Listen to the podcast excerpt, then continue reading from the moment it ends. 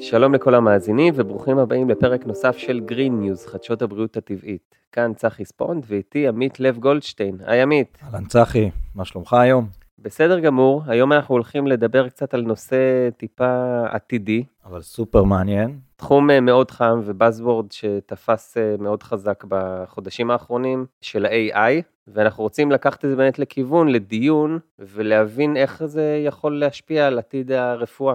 AI משמע בינה מלאכותית למי שלא מבין. ולטובת הנושא הבאנו את בני פרבר. היי בני. מה קורה חברים? כיף גדול להיות פה. אהלן בני, תודה שבאת. תודה שהזמנתם. בני הוא מנהל קהילת הפייסבוק הפופולרית ChatGPT ישראל, עם למעלה מ-112 אלף חברים, והוא מרצה מבוקש בתחום ה-AI, וברוך הבא לפודקאסט שלנו, בני. ובנוסף, הוא גם אה, נזכיר שגם לו יש פודקאסט בתחומים של AI, ואפשר לדבר על זה בסוף. אין בעיה. כן, נראה לי, שווה האזנה. נראה לי בגלל זה אני כאן, בגלל כל העשייה שלי שכזה של AI וכזה, אז אה, תודה רבה אה, על ההצגת צחי. כן, בגדול אני מנהל את הקהילה הכי גדולה בארץ היום שעוסקת ב-AI, אז אני כאילו כל היום עוסק בזה וכזה סביב העולם הזה, והגעתי לזה בטעות לחלוטין, אבל כל הדברים הטובים קורים בטעות נראה לי, ו... וכן, והיום אני חוקר את העולם הזה וכיף ונהנה מזה בטירוף.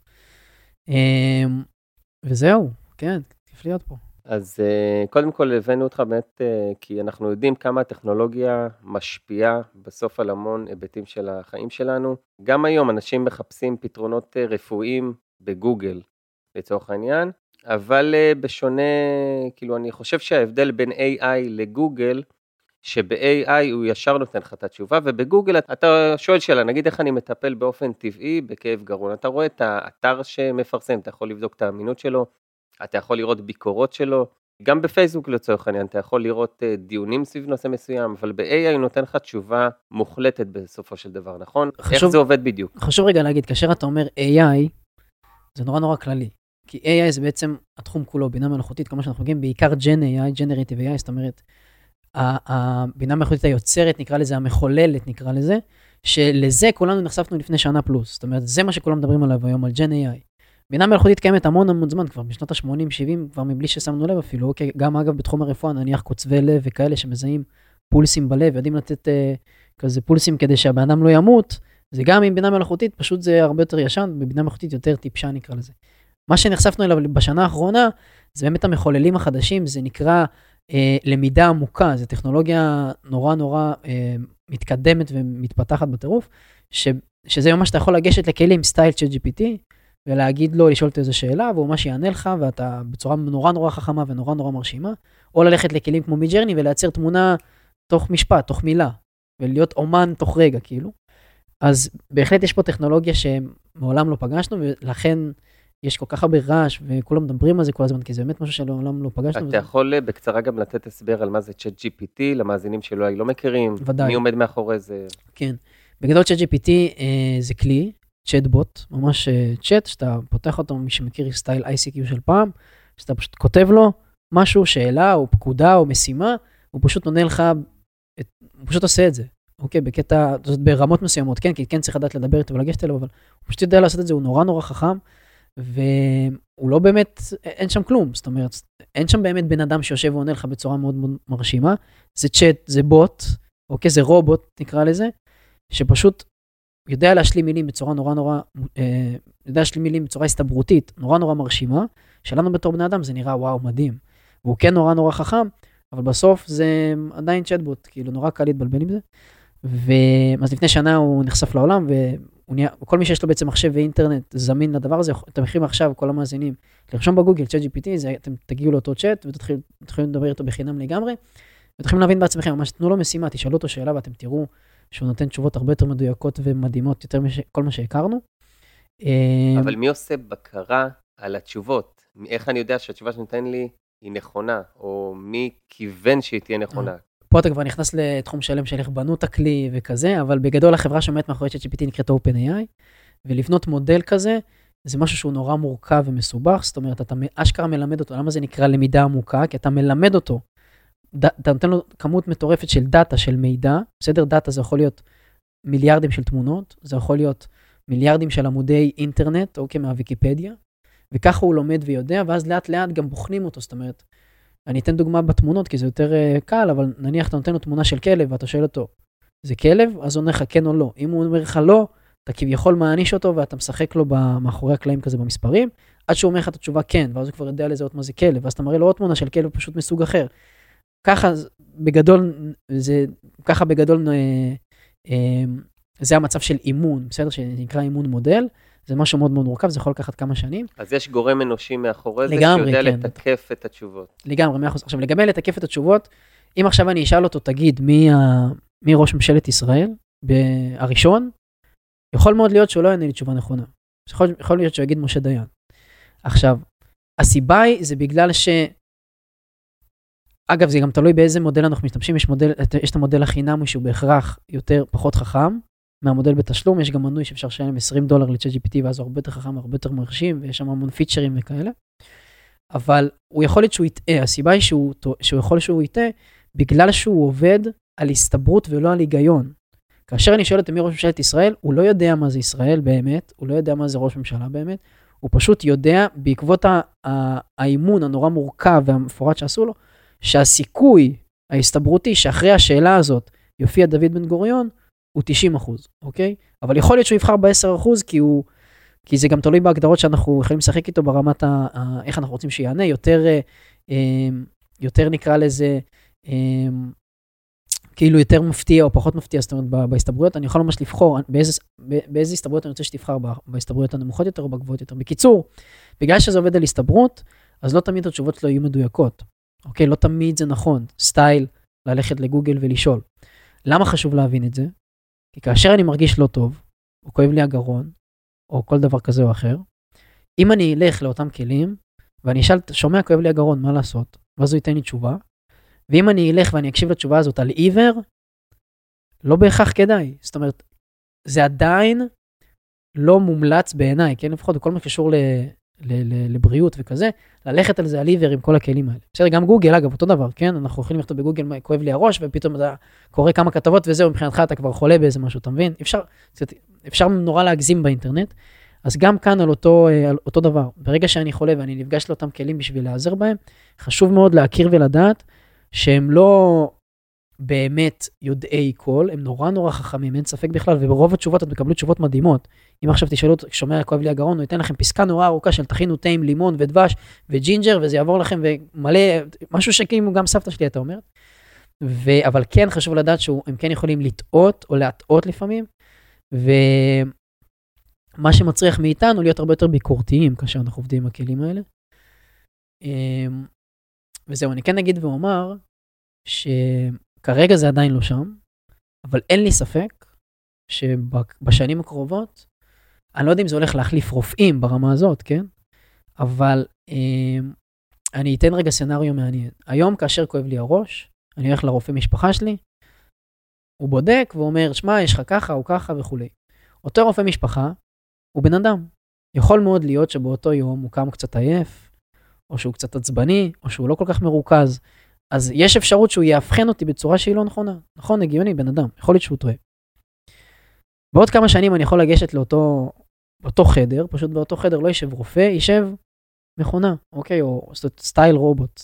זה יכול, יכול להיות שזה יהיה דמוי רופא, יכול להיות שזה יהיה דמוי מחשב, אני לא יודע איך זה הולך לראות, אבל זה יהיה צ'טבוט, זה יהיה בוט, אוקיי? זה לא יהיה בן אדם. ואז אני אגיד לו, שומע, כואב לי הראש. אז הוא יעשה לי כל הבדיקות הרצויות, יבדוק לי, יבדוק אותי עם סטטוסקופ, יבדוק לי את הגרון, והוא יבדוק לי אפילו בדיקות דם אם צריך, כי בשבילו זה שתי דקות לבדוק את כל הדברים האלה, כן? הוא לא צריך ללכת למעבדה ולחכות לתוצאות, אתה מכניס לו איזה טיפת דם, ותוך שנייה אתה מקבל תוצאה. הסיכוי שהוא יטעה יהיה הרבה יותר נמוך, משמעותית, מאשר שרופא יטעה. למה? כי לרובוט הזה אין רגשות, אין כעסים, הוא לא קם עייף היום, הוא לא רב עם אשתו, אין לו שום דבר ש, שכביכול מסיר את דעתו מלטפל בי כרגע. זה הדבר היחידי שהוא יודע לעשות ולשם זה הוא נועד. הוא נבנה בשביל להחליט מה יש לי באותו רגע בהתאם לנתונים שלי. זה דבר ראשון. דבר שני, רופא לומד שבע שנים או יותר, הוא לומד כל חייו, כן? יש לו המון ידע, אין ספק. אבל הוא לא יודע את כל המידע שיש בעולם. הוא לא קרא את כל המאמרים, הוא לא קרא את כל הכתבות, הוא לא עשה את כל התארים. אותו רובוט כן, הוא יודע את כל הכתבות ואת כל המידע שאנחנו נחליט שהוא ידע, ובשבילו לדעת את זה, זה, זה כלום. זאת אומרת, בשבילו ללמוד את כל הדברים האלה, זה, זה לא מצריך ממנו יותר מדי, יותר מדי דברים, הוא לא צריך לשבת וללמוד שבע שעות ולקרוא איזה מאמר. מספיק שיצא אתמול איזה מאמר חדש שקובע שמעכשיו כאבי ראש זה יכול גם לסמל על עוד איזה משהו, הרובוט כבר יודע את זה, הרופא עדיין לא. לכן, הדרך שבה הוא יבחן אותי, הדרך שבה הוא uh, ייתן לי בעצם את התוצאה בהתאם לכאב ראש שלי, תהיה הרבה יותר מדויקת מאשר רופא שהוא בן אדם. מה דעתכם על זה? נשמע מעניין, אז כבר נגעת באמת בדברים עתיד, עתידניים, אז כן. אתה, אם אתה יכול לשתף אותנו במגמות שאתה מכיר אולי, שיש בתחום הזה של AI בשילוב של רפואה. יפה, לא מזמן אה, הקלטתי פרק בפודקאסט שלי שנקרא AI פשוט, שם אנחנו מדברים על בעיקר בינה מלאכותית, והיה לי גם מאוד מאוד חשוב להכניס את העולם הזה של רפואה אה, לפודקאסט שלי, ויש חברה שנקראת אינטואיטיב, אה, שזאת חברה ישראלית שקיימת כבר באמת עשרות שנים, 20 שנה, ומה שהם עושים, הם היום ממש בונים רובוטים, סטייל הזרוע כמו הזרוע שיש לי במיקרופון עכשיו, והם עושים ניתוחים, מיקרו ניתוחים באנשים, בסדר? זאת אומרת, גם פה, ממש רואים זרוע, מי שרוצה יכול להיכנס לרשום אינטואיטיב ביוטיוב, אתם תראו איך הזרוע הזאת עובדת. אה, אפשר לראות זרוע בתוך חדר ניתוחים, והיא עושה ניתוחים נורא נורא קטנים עם תפרים וכזה. וגם זה נועד ונוצר בשביל למנוע טעויות אדם. כי בסוף בן אדם שהוא מנתח, אותו, אותו סגנון, הוא יכול לקום עצוב, הוא יכול לקום עייף, הוא לא מרוכז, הוא, אנחנו גם יודעים, רופאים עובדים המון המון שעות, לגמרי הגיוני שהם יעשו איזה טעות. ורובוט לא יכול לעשות טעות. הוא יכול לעשות טעות, בטח שהוא יכול לעשות טעות, כן, זה לא 100% הצלחה, בטח לא עכשיו, אבל הוא, אין בו רגש, אין בו כלום, זה חתיכת מכונה. אוקיי, זה כמו אוטו שאתה לוחץ על גז והוא נוסע, אין פה בית. אם הוא לא ייסע זה כי יש איזה תקלה וצריך לתקן, אין בעיה. אבל זה לא שיגיד לך, אין, אני עייף, אני לא נוסע, אני... אין דבר כזה. אז אותה חברה אה, בעצם מייצרת אה, זרועות כאלה, הם כבר אה, באמת, יש, בה, יש בהמון בתי חולים, בשיבא בארץ ובחו"ל המון, שמשתמשים כבר בדברים האלה, זה כן, הם 20 שנה עובדים על הדבר הזה, זה, זה, זה המון זמן של פיתוח, זה עדיין לא מושלם, זה עדיין ממש ב, בחיתולים, אבל זה מביא אותנו לעולם של באמת בקרוב אנחנו נעזר ברובוטים לכל מה שקשור לבריאות, בין אם זה ניתוח מורכב, בין אם זה ללכת ולבדוק כאב ראש, וזה לגמרי יהיה העולם שאנחנו ניכנס אליו. האם זה טוב או לא טוב, זה אני אשאיר אה, לכם המאזינים להחליט. אנחנו למרות אה, יותר בקטע של רפואה מונעת ואורח חיים בריא, ואיך להימנע מבסוף להגיע לרופאים, ו... וכאילו יש דרכים טבעיות לגוף לרפא את עצמו. כן. אה, אז אולי יהיה בוט אה, כזה, שאם אני בן אדם של אה, בריאות טבעית, מה אני צריך לעשות כדי לרפא, לשפר את הבריאות שלי? ברור, אין ספק. קודם דיברתי ואמרתי שלא כדאי ומומלץ באמת להיעזר בהם לחלוטין, אבל יש כבר היום בוטים כאלה, שאנשים בנו, שוב, בסוף הכל זה מאחורי זה אנשים, שאנשים בנו, ונגיד יש לך איזה סטרס בגוף, אוקיי, סטרס מנטלי, נגיד יש לך איזה סטרס, או שיש לך איזה ריב עם מישהו בעבודה, זה, זה, זה פחות רפואה אלטרנטיבית וזה יותר מנטלי, ואותם בוטים הם מתוכנתים ספציפית לדבר הזה, יש גם בוטים, אגב, שמנתחים אה, אה, חלומות. אתה יכול להגיד לו מה חלמת ויגיד לך מה החלום הזה אומר. עכשיו, האם זה נכון או לא? אני לא יודע, כי אני גם לא מנתח חלומות. אבל אותם בוטים שעוזרים, נגיד יש לי איזה בעיה מנטלית או משהו כזה, הם באמת עוזרים. זאת אומרת, הפידבקים שאנשים מדברים עליהם הם באמת עוזרים. מי שרוצה, אה, יש בחורה מקסימה בשם נדיה לובק, שגם איתה עשיתי פרק על זה. יש לה אתר שנקרא nadialobak.com, שם יש את כל הכלים האלה, אתם מוזמנים להיכנס. אני היא לא יודעת שאני מדבר איתה, שאני מדבר על זה עכשיו, זה באמת אחלה, אחלה כלים שאתם מוזמנים להתנסות. כל מה שקשור למנטליות כזה, זה אחלה גם לילדים, לניתוח חלומות, ממש מגניב. אמ, אחרי זה זה גם אה, אפשר להפיק ב-Midjourney תמונה של החלום, לא? אפשר, וואי, האמת שזה אחלה, אחלה feature המשך. עכשיו, לגבי כל מה שקשור לרפואה אלטרנטיבית, חשוב להגיד, אני לא בן אדם שמגיע מהעולם הזה, כן, הכי אלטרנטיבי שלי זה ללכת לסאונה כל יומיים, כן? ואני מאוד מאוד אוהב את זה. מעולה. לגמרי. אנחנו ממליצים בחום, כן, יש לזה הרבה... לגמרי, אני באמת מאמין שיש לזה, שיש לזה חיי, שיש לזה, כאילו זה סגולה, באמת, אני מרגיש לא חולה בחיים. יש גם מחקרים שזה מוציא מדיכאון, ובאופן כללי סאונה זה עוזר לניקוי רעלים, העזה עוזרת לניקוי רעלים, דיברנו על זה באחד הפרקים המוקדמים שלנו. מדהים. אז זהו, אז אני גם מתאמן המון וכזה, עושה המון ספורט, אני כזה מאוד באדם בריא, גם בלי להרגיש שאני שותה מים, אז אני כזה מאוד בקטע של בריאות וכאלה. אבל אין לי ספק, קודם זרקת שכן, יהיה צ'טבוטים כאלה של רפואה אלטרנטיבית, ברור שזה יהיה. אין ספק בכלל שזה יהיה. הולך להיות כל כך, הטכנולוגיה הולכת להיכנס לכל כך הרבה תחומים, לכל תחום, כל כל תחום, בין אם נרצה ובין אם לא נרצה. ואנחנו כבני אדם, ההחלטה היא עלינו, מה אנחנו רוצים לעשות עם זה. כרגע, לגבי רפואה אלטרנטיבית, אני, לא, אני אישית לא מכיר אה, דברים כאלה שקשורים לטכנולוגיה, אני בטוח שיש אנשים שכן מגיעים מהעולם הזה ומעניין אותם, בטוח מפתחים כבר איזה משהו, כי באמת היכולות היום כבר קיימות. זה אומנם דברים די בסיסיים, סטייל צ'טבוט, ולא רופא שעומד בחדר ומחליט בשבילך דברים, אבל לצורך העניין אני אתן דוגמה, כואב לי נגיד הגב או משהו, אז עכשיו אני אלך לדיקור סיני או מסאז' כזה או אחר, או כל דבר כזה או אחר. ובמקום שאני אלך לדיקור סיני, אני, יכול, אני יכול ללכת לאותו צ'טבוט כזה, ושומע, שומע, כואב לי הגב, והוא יודע לענות לי בצורה של רפואה אלטרנטיבית, הוא לא יגיד לי ככה אדוויל. ואז ייתן לי איזה תרגיל לעשות בבית, או איזושהי מתיחה, תעזר בקיר, תעזר באשתך, או לא משנה מה. ואז הוא יחסוך לי את הדיקור סיני, כן? עכשיו, אין לי ספק שכמו שהיום יש דיקור סיני או מסאז' כזה או אחר, יהיה גם רובוטים כאלה, סטייל כאלה שמנתחים, שיעשו לך דיקור סיני, והם ידעו לזהות בדיוק באיזה נקודה לשים לך את המחט הזאת, בצורה הרבה יותר מדויקת מבן אדם, כי דיברנו כל הרגשות והוא כועס וכולי. ומה שזה יעשה, הדיקור סיני יהיה הרבה יותר יעיל ו- ו- ומשתלם גם כלכלית, כי להפעיל בן אדם יותר יקר מלהפעיל רובוט. ו... צריך אבל טכנאי לרובוט הזה. אני גם תוהה עם עצמי איזה מקצועות כן ישרדו את המהפכה של ה-AI. מאה אחוז, אפשר לדבר על זה, אבל בטח שצריך טכנאי לרובוט הזה, אבל כמה פעמים כבר יצא ש... בוא ניקח את הרובוט הכי מיושן. כמה פעמים כבר יצא שהרכבת הרים ב... בלונה פארק, היה צריך לתקן אותה.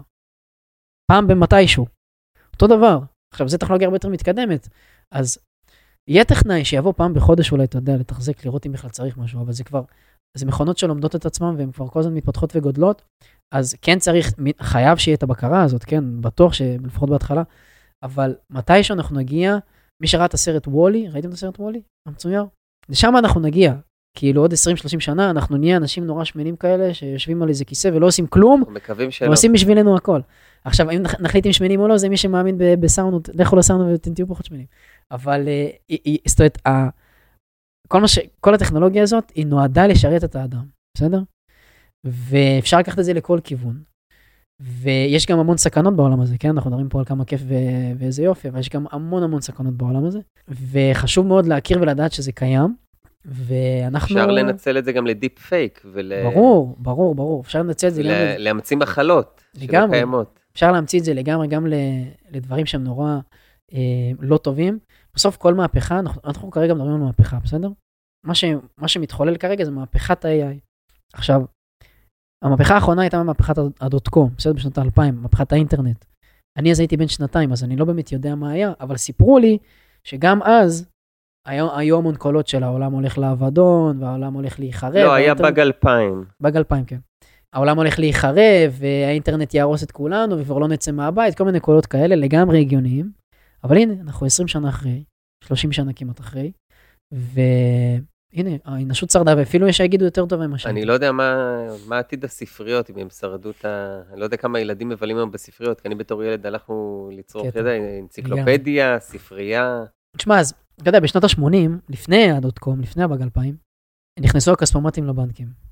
כספומט, כולנו מכירים היום כספומט, ואז אמרו, בואנה, לא צריך יותר בנקאים. למה צריך בנקאים בכלל? הרי מה, פעם היית הולך לבנק, הולך לבנקאים, אומר לו, תוציא לי 5,000 שקל, הוא מוציא לך 5,000 שקל, זה היה עבודה שלו, להוציא כסף מזומן. ואז הכספומטים אמרו, בואנה, לא צריך יותר בנקאים, ותראה מה זה, 50 שנה אחרי, ועדיין יש בנקאים. הם פשוט עושים משהו אחר, דברים אחרים, והם, והם עדיין, אגב, גם מוצאים כסף מזומן כשצריך. אז מה זה אומר לנו? שיכול להיות שיהיו מקצועות שיעלמו, יכול להיות שיהיו מקצועות שיישארו, אבל אלה שיישארו, בטוח הולכים להשתנות. מה שזה אומר, בשביל להישאר על הדברים, אז מה שזה אומר זה שעל אחריותנו זה להישאר על הדברים ולהישאר מעודכנים ולראות מה עושים ואיך וכמה למה. אני מאמין שמאזינים לנו המון אה, רופאים וכאלה שמגיעים מרפואה אלטרנטיבית או כאלה שצורכים רפואה אלטרנטיבית. אז על אחריותנו כבני אדם, על אחריותנו ככל בן אדם היום, להבין איפה המהפכה הזאת לוקחת, לאיזה כיוון היא הולכת בעולמות שלי. בסדר? בין אם זה אה, להאזין ולצרוך תוכן שקשור ל-AI עכשיו. אני עושה את זה כי זה נורא מסקרן וזה נורא מעניין אותי. אני לא עושה את זה מפחד. כן, חשוב מאוד. אין איזה פומו, אני לא בא להפחיד מישהו ולהגיד, יאללה, שומעים, אה, כל מי שעכשיו אה, פסיכולוג, יאללה, ביי, עוד מעט תהיה בוטים. ממש לא. אבל כן חשוב לדעת ולהכיר שהעולם שם. זה בטח לא יקרה עוד שנה, כל המהפכה הזאת, ובטח עוד שנה הפסיכולוגים לא עבדו את העבודה שלהם, עוד דוקרים סינים. גם השאלה עד כמה, כי בית קראתי שיש עכשיו הרבה בקרות ורגולציות נכון. על התכנים של ה-AI, אז שאלה כמה נכון. זה גם סוג של יעכב יפה. ההתפתחות. שאלה מדהימה. אנחנו כרגע סוגרים שנה כמעט קצת יותר משנה אפילו, שלא היה ברגולציה בכלל. בכלל, בתחום. שזה נורא נורא מסוכן. גם זכויות יוצרים. כלום. נכון. היה נורא תחום אפור, כל אחד היה יכול לעשות מה שהוא רוצה, ועכשיו, ממש לאחרונה, סוף סוף מתחילים אה, לפ- לחוקק כל מיני חוקים ורגולציות ומה מותר ומה אסור ומה כדאי ולמי מותר וכולי. מה שנורא חשוב בעיניי, כן? כי זה יעשו, יעשה את התחום להרבה הרבה פחות פרוץ, אוקיי? והרבה יותר בטוח באיזשהו אופן. זאת, זאת המטרה של רגולציה, לעשות את התחום נורא נורא בטוח, כי דיברנו קודם על סכנות, ומספיק שהיום בעזרת הטכנולוגיה אני יכול תוך שנייה לייצר סרטון של אה, איזשהו אה, ראש ממשלה של איזה מדינה, אומר איזה משהו ויאללה מלחמה. זאת אומרת, כבר, היו, כבר, היו כבר דברים כאלה. וזה נורא נורא מסוכן, ולכן צריך לחוקק חוקים, מה מותר, מה אסור, אה, ודברים כאלה, ולאט לאט באמת אנחנו שומעים אה, באיחוד האירופי, עכשיו חוקקו לא מזמן איזה חקיקה נורא חשובה. לאט לאט אנחנו מתחילים לשמוע ולהבין, לאט לאט שיש רגולציה ומכניסים את הדברים האלה, וזה ייכנס לכל התחומים, וזה נורא נורא חשוב. האם זה יעכב את הטכנולוגיה? אני לא חושב שזה יעכב את הטכנולוגיה וההתפתחות שלה, אולי זה יעכב את, השימ... את, ה... את השימוש ואת היכולות שבני אדם יכולים לעשות עם זה, אבל גם לא בצורה נורא דרסטית, כי הטכנולוגיה כבר כאן באמת, ולא באמת אפשר לעצור אותה. עם איזשהו חוק או משהו, אתה מבין? זאת אומרת, בן אדם שרוצה לעשות סרטון מזויף של ראש ממשלה, הוא יעשה. בין אם זה חוק ובין אם זה לא חוק, ועוד משהו שחשוב גם לי לא להגיד. צריך AI לזה, יש אה, כלים אחרים. לא, מאה אחוז, אפשר לעשות המון דברים עם כל מיני כלים, אבל פשוט AI מייעל את זה ועושה את זה הרבה יותר פשוט וקל ונוח ומהיר. ובסוף, מאחורי כל טכנולוגיה, עומדים אנשים, בסדר? גם במהפכת המהפכה התעשייתית שנכנסו הרכבים, אוקיי? בשנות- בימי הביניים את זה אף אחד מאיתנו לא היה ולא יודע, אבל גם היה קולות של בואנה מה קורה, הרכ- הרכבים ידרסו את כולם עכשיו, מה נעשה עם הסוסים? היה קולות כאלה, והנה תראה 50 שנה אחרי אפשר לנסוע בלי אוטו. עכשיו, תמיד יש את הקולות עכשיו. וגם היה קולות של בואנה זה, זה כלי נשק, הכלי תחבורה, אני יכול עכשיו להרוג בן אדם עם רכב. ובסוף, המהפכות של האנושות שעוב, שעוברות, מי שמשפיע עליהם זה, זה בהכרח בני אדם. יש בן אדם שיקח את זה לכיוון טוב, את הטכנולוגיה הזאת, ויש בן אדם שיקח את זה לכיוון רע, את הטכנולוגיה הזאת, ויתחיל לדרוס אנשים עם רכבים. וזה תקף לכל מהפכה, גם באינטרנט, אתה יכול עכשיו לעשות פישינג, וגם ב-AI אתה יכול לעשות סרטונים עם ראש ממשלה שמזייף וכולי. אז, אבל בסוף, בגדול, אם נסתכל אחורה, תמיד המהפכות בסוף הביאו את האנושות למקומות טובים יותר, אוקיי? ולכן אני אופטימי, ובא לי להאמין שהולך להיות טוב, וזאת אומרת, האנושות כן צריכה להתקדם ולהתפתח, וזה חלק מה, מהדבר הטבעי שאנחנו צריכים לעשות. ומנגד האנושות עומדים אתגרים נורא נורא גדולים, הרבה יותר גדולים מאיזה פסיכולוג שאיבד את העבודה שלו, כן, עם כל הכבוד. סטייל, עוד מעט העולם הולך להיחרב, כדור הארץ, וצריך כאילו למצוא מקום לחיות בו וכאלה. אה, דברים הרבה יותר גדולים והרבה יותר רציניים אה, מכמה אנשים שאיבדו את העבודה שלהם וכאלה. אני, להגיד לך את האמת, החששות שלי זה שהדור שנולד לעידן הזה של ה-AI, בסוף הוא לא ידע לייצר אצלו שום ניסיון בסוף, כי הם תלויים הרוב במחשבים, במכונות, בידע כן. שסוג של נצבר, או שמישהו הנדס את הידע הזה, כן, אז הם לא באמת יצברו ניסיון. גם היום שיעורי בית אתה יכול לעשות ב-GPT, לרשום לו בצ'אט, הוא עושה, אתה עושה העתק הדבק וזהו, אתה לא צובר את הידע נכון, שבא עם הזמן. נכון. זה לגמרי דעה, דעה אה, הגיונית ורלוונטית לחלוטין, אם כי היא קצת אה, בעיניי, איך נאמר את המילה? היא קצת אה, כאילו חוטאת במטרה, אני אסביר למה. גם אותם קולות צצו גם בשנות האלפיים. אנשים אמרו, מה עכשיו האינטרנט, הם לא ילכו לאנציקלופדיה, הם ילכו לגוגל, לוויקיפדיה, הם לא ילמדו, אותו דבר, אחי. גם עם הטיקטוק, בואנה, היום, היום אני בן 25, כן, ואני מסתכל על דור מתחתיי, שהם כל היום בטיקטוק, אני אומר, בואנה, מה זה, מה הם עושים שם בטיקטוק, איזה דור הזיות. אבל אני בטוח שגם הדור של הטיקטוק עכשיו יסתכל דור אחרי זה ויגיד, בואנה, הם כל היום ב-AI, או לא משנה איפה הם יהיו. זה קולות שכל הזמן צצים, בסדר? ויש שיגידו שהדור של עכשיו, הדור שלי נניח, או הדור של הטיקטוק, הוא דור פחות טוב מהדור של פעם, כי פעם היו משחקים אה, גולות. ויש שיגידו שזה דור יותר טוב, כי הוא דור יותר טכנולוגי והרבה יותר מתקדם. אני לא יודע מה נכון ומה לא נכון, כן? הזמן מוכיח ומעיד שככל שהאנושות מתפתחת והדורות כביכול נהיים סתומים יותר ופחות, אה, אתה יודע, משחקים ומטפסים על עצים ויותר מחוברים לטכנולוגיה, אבל זה מוכיח שזה כן מקדם את האנושות יותר בצורה הרבה יותר מהירה ודרסטית. אז מה יהיה בדורות הבאים, אני לא יודע. מה שכן, הם בהכרח יהיו פחות אולי ביקורתיים, זאת אומרת, הרבה יותר כהים בקוף בתוכן שהם צורכים, כי הדרך ליצור היום תמונה נניח, היא הרבה יותר קלה מפעם. זאת אומרת, פעם בשביל לצייר תמונה הייתי צריך גואש ודף וכאלה, אחרי זה הייתי צריך רק פוטושופ, היום אני צריך לכתוב משפט, ויש לי תמונה מטורפת, שיצרתי במידג'רני. מה שזה יגרום, שיש המון המון תכנים שם בחוץ, תמונות מהממות, כן? ואני רואה כל כך הרבה תמונות מהממות בחיים שלי, שאני הופך כבר לכאלה מהמם. ואז לעמם אותי יהיה הרבה יותר קשה. יהיה הרבה יותר קשה להראות לי תמונה שאני אגיד, וואו. עכשיו, זה רלוונטי גם לתמונות, זה רלוונטי גם לטקסטים, גם לעבודות, לכל דבר, בסדר? שהיום אפשר לחולל בעזרת, גם לסרטונים, כל דבר שהיום אפשר לז... לחולל, יש מאין בעזרת הטכנולוגיה הזאת. ואז מה שזה יגרום, שיש המון המון תוכן שם בחוץ, המון, הרבה יותר ממה שהיה פעם, וזה יהפוך אותנו ליותר כהים, אוקיי? הרבה יותר יהיה קשה. כמו שאמרתי, ל... להדהים אותנו באיזה משהו. וזה, מה שזה יגרום, שזה יאתגר יותר את, את כל מי שעוסק ב, במלאכה הזאת של להדהים אותי בכל מה שאני רואה. ויהיה מעניין איך הדור הזה יתמודד עם זה. אם נחזור קצת לרפואה ולפרטיות, האמת מעניין אותי לדעת איך הבינה כן. המלאכותית יכולה לעזור לנו, אה, או בכלל לנהל אה, אה, דאטאות גדולות בתחום הרפואה, ואיך אפשר לשמור על הפרטיות, שזה משהו שהוא מאוד אקוטי, בטח בתחום הזה.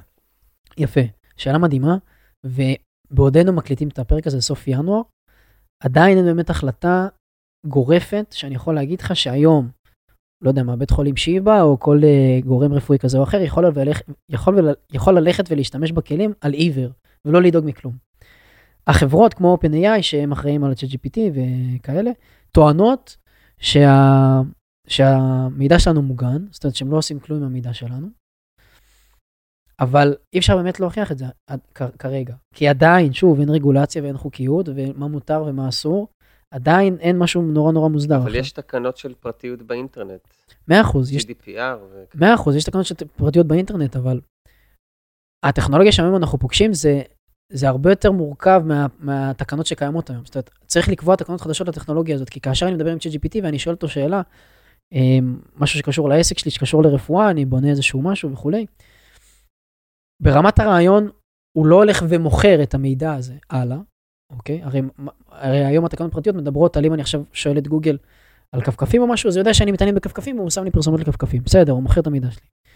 אבל כרגע כשאני מדבר עם ChatGPT, הוא אשכרה יכול ללמוד מהדאטה שאני נותן לו, אוקיי? יכול להיות שזו דאטה סודית לחלוטין, אוקיי? של בית חולים שיבא, שהם עובדים על איזה פרויקט חדש, ואסור שאף אחד יגלה, ואני נעזר ב-ChatGPT שהוא עכשיו מדבר על פרויקטים ענקים, כן? ועכשיו אני נעזר עם ChatGPT, אז ChatGPT עכשיו יודע ללמוד את המידע הזה, ואז יבוא בן אדם אחר באינטרנט וישאל איזה משהו קשור למידע הזה, ופתאום הוא יחשוף לו את המידע הזה, גם מבלי לדעת מה מותר ומה אסור לחשוף. ומזה ארגונים חוששים ובצדק, כי עדיין אין באמת חוקים נורא מוסדרים לדבר הזה. אמ, מה מותר לעלות לו, מה אסור לעלות לו, מה מותר להיעזר, מה מותר להגיד לו. זה כן ייפתר, אין לי ספק שזה ייפתר, זה חייב להיפתר. אמ, אבל כרגע זה תחום שהוא גם נורא אפור יחסית. מי שבאמת חשוב לו לשמור על הפרטיות של משהו שהוא עוסק בו, ממליץ לא להשתמש כרגע בכלים ברמה הזאת. כן אפשר להיעזר בעקיפין, כן, אני לא רוצה להיות נחרץ, כי בסוף כן כלים נורא עוזרים, אבל לא להגיד לו את כל הפרטים של שומע, אנחנו עובדים פה על איזשהו פרויקט 20 שנה, והפרטים הם ככה וככה, כן להקהות את זה, אה, לפחות עד שיהיה דברים יותר ברורים וחוקיות וכאלה. איך אתה, רמת השימוש שלך ב-GPT, זה כבר מחליף את גוגל? אמ, חשוב להבדיל, גוגל, חשוב להבדיל מגוגל ו-GPT. גוגל הוא נורא טוב כמנוע חיפוש, אוקיי? זאת אומרת, אם אני רוצה לחפש פודקאסט שמדבר על בריאות, אז אני אכנס לגוגל ואני אכתוב פודקאסט לבריאות ואני אראה גריניוס וכולי. הוא ייתן לי אופציות. ChatGPT הוא יותר עוזר אישי שעוזר לי לעשות פעולות ובעיות. אני לא אשאל את ChatGPT, תגיד מה, אה, איזה פודקאסטים על בריאות יש בארץ שמדברים. כי הוא, הוא פשוט לא נועד לזה. זאת אומרת, הוא יכול לענות לי, אבל בגוגל זה הרבה יותר נוח, כי יש לי ממש כישורים, והוא שולח אותי, ואני רואה גם מי יותר מדורג, זאת אומרת, זה הגיוני. בצ'אט GPT אני נעזר בו יותר כעוזר אישי. יש איזו עבודה שאני צריך לעשות איזה, נניח אני סטודנט ואני קיבלתי איזה מטלה מה, מהמרצה שלי לסכם איזשהו מאמר וכזה, אני יכול להעלות לו את המאמר ולקבל סיכום, ו- ולהתחיל לדבר איתו על הסיכום הזה, תן לי נקודות חשובות, מה דעתך על זה, מה דעתך על פה שם. זאת אומרת, ממש כעוזר אישי, כמעין חבר שאפשר לדבר איתו ולקבל ממנו פידבקים. זה עוזר לך בחדר כושר? במקום מאמן אישי? בחדר כושר זה לא עוזר לי, גם לא בסאונה האמת, אבל, אה, אבל אני נעזר בו המון המון. להמון דברים ביום יום שלי, כן? אה, אגב, כן חשוב להגיד שאני לא נעזר בו יתר על המידה. זאת אומרת, אני כן, אתה יודע, מדבר המון על AI, אני מכיר המון המון כלים, אבל אני לא, אני לא נעזר בכלים קצת יותר מדי ביום יום שלי, כן? כי היום יום שלי לא מצריך להיעזר בכלים. חשוב מאוד להסביר את זה, כי יש המון אנשים שמתלהבים נורא מהטכנולוגיה, בטח המאזינים שעכשיו אולי יפגשו את זה פעם ראשונה, ואז אומרים, וואי, זה כזה מגניב, יאללה, בוא, בוא נעשה עם זה הכל. עכשיו, אין צורך לעשות עם זה הכל. יש דברים, בסוף הכלים האלה נועדו לייעל את העבודה שלנו. זהו, זה כלים לייעול. ואם יש משהו שאני לא צריך ייעול בו, אז אני לא צריך להשתמש בכלים. מומלץ אפילו להשתמש בכלים, כי מה שיקרה זה שאני אשתמש בו לאיזה משהו, משהו שאני לא צריך להשתמש בו, ואז אני אקבל תוצאה לא מדויקת ולא רצויה, ואז אני אנסה שוב ושוב, ואז בסוף זה סתם ייצור לי תסכול של, אה, הכלי הזה לא עוזר לי, סתם כלי מעפן. לעומת ללכת למשהו שאני יודע שאני צריך בו לצורך העניין לקרוא מאמר נורא, נורא ארוך שאין לי כוח לקרוא, והוא יכול לסכם לי את זה בדקה. אני יכול להעלות לו את המאמר הזה ומסכם לי את זה בדקה, אוקיי? לעומת ללכת ולהתחכם ולהגיד לו, תעזור לי בתרגילים בחדר כושר. בסדר, כאילו אתה... הוא יכול, הוא יבנה לך אחלה, הוא יבנה לך אחלה אה, אה, תוכנית אימונים, אבל גם שם אתה צריך נורא נורא לדייק ולהגיד לו מי אתה ומה אתה וכזה, מה המשקל, זאת ממש המון זה, ואז גם שוב אנחנו חוזרים לך באמת תסמוך עליו. הוא יגיד לך לך תרים 20 קילו, שאתה בכלל צריך להרים 5 אה, קילו, סתם נניח, כן? אז אה, אני כן משתמש בכלים לדברים שאני צריך, ולא סתם משחק איתם. אתה מבין? פעם הייתי נעזר בו נגיד לשאלות uh, לפודקאסט וכאלה. אבל היום אני כבר לא צריך, כי כשאני, כשאני מראיין אנשים. אבל אני כבר לא צריך, כי באמת עולים לי שאלות נורא במהירות, ואני יודע לקשר את זה יותר, ומרגיש לי שההיגיון שלי הוא יותר בריא ויותר חכם לדבר הזה מאשר ההיגיון שלו, אז אני עושה את זה לבד. אז חשוב לא לפתח תלות ובאמת לעשות שימוש נכון. מאה אחוז. כן. לגמרי. נראה לי שסגרנו את כל הנושאים. יש לך עוד שאלות, עמית? על AI, או שאתה רושם ב-AI מה לשאול אותי? לא, זה כבר היה לפני הפרק. אה, לא, נראה לי סבבה. כמה זמן אנחנו עומדים? אנחנו כבר אה, יותר מחצי שעה, 32 דקות. נו, הזמן עובר מהר. כן. אבל אה, נראה לי פחות, הרגיש פחות. כן, היה מאוד מעניין, ובני, באמת יש לך המון המון ידע. ושוב אנחנו חוזרים, לבני יש גם פודקאסט שהוא מסביר על AI ומביא נכון. אורחים uh, מהתחום, נכון. שמאוד מעניין, מי שרוצה נכון. להקשיב, uh, מוזמן בכיף, נשים קישור לפודקאסט שלו. בכללי, מי שמעניין אותו התחום, אז אתם מוזמנים גם לקהילת הפייסבוק שלי, נקראת uh, ChatGPT ישראל, מדברים שם על המון דברים, לא רק על ChatGPT, צריכים לשאול שם את כל השאלות, גם בעולמות שלכם, איך זה משפיע על רפואה אלטרנטיבית וכאלה, אנשים ישמחו לעזור, וגם לפודקאסט, מי שמעניין אותו ככה להאזין uh, uh, בדרכים וכאלה. Uh, יש המון דברים, אז תבואו, כאילו, כיף גדול. תודה רבה, בני. סופר מעניין. תודה לכם, היה לי כיף.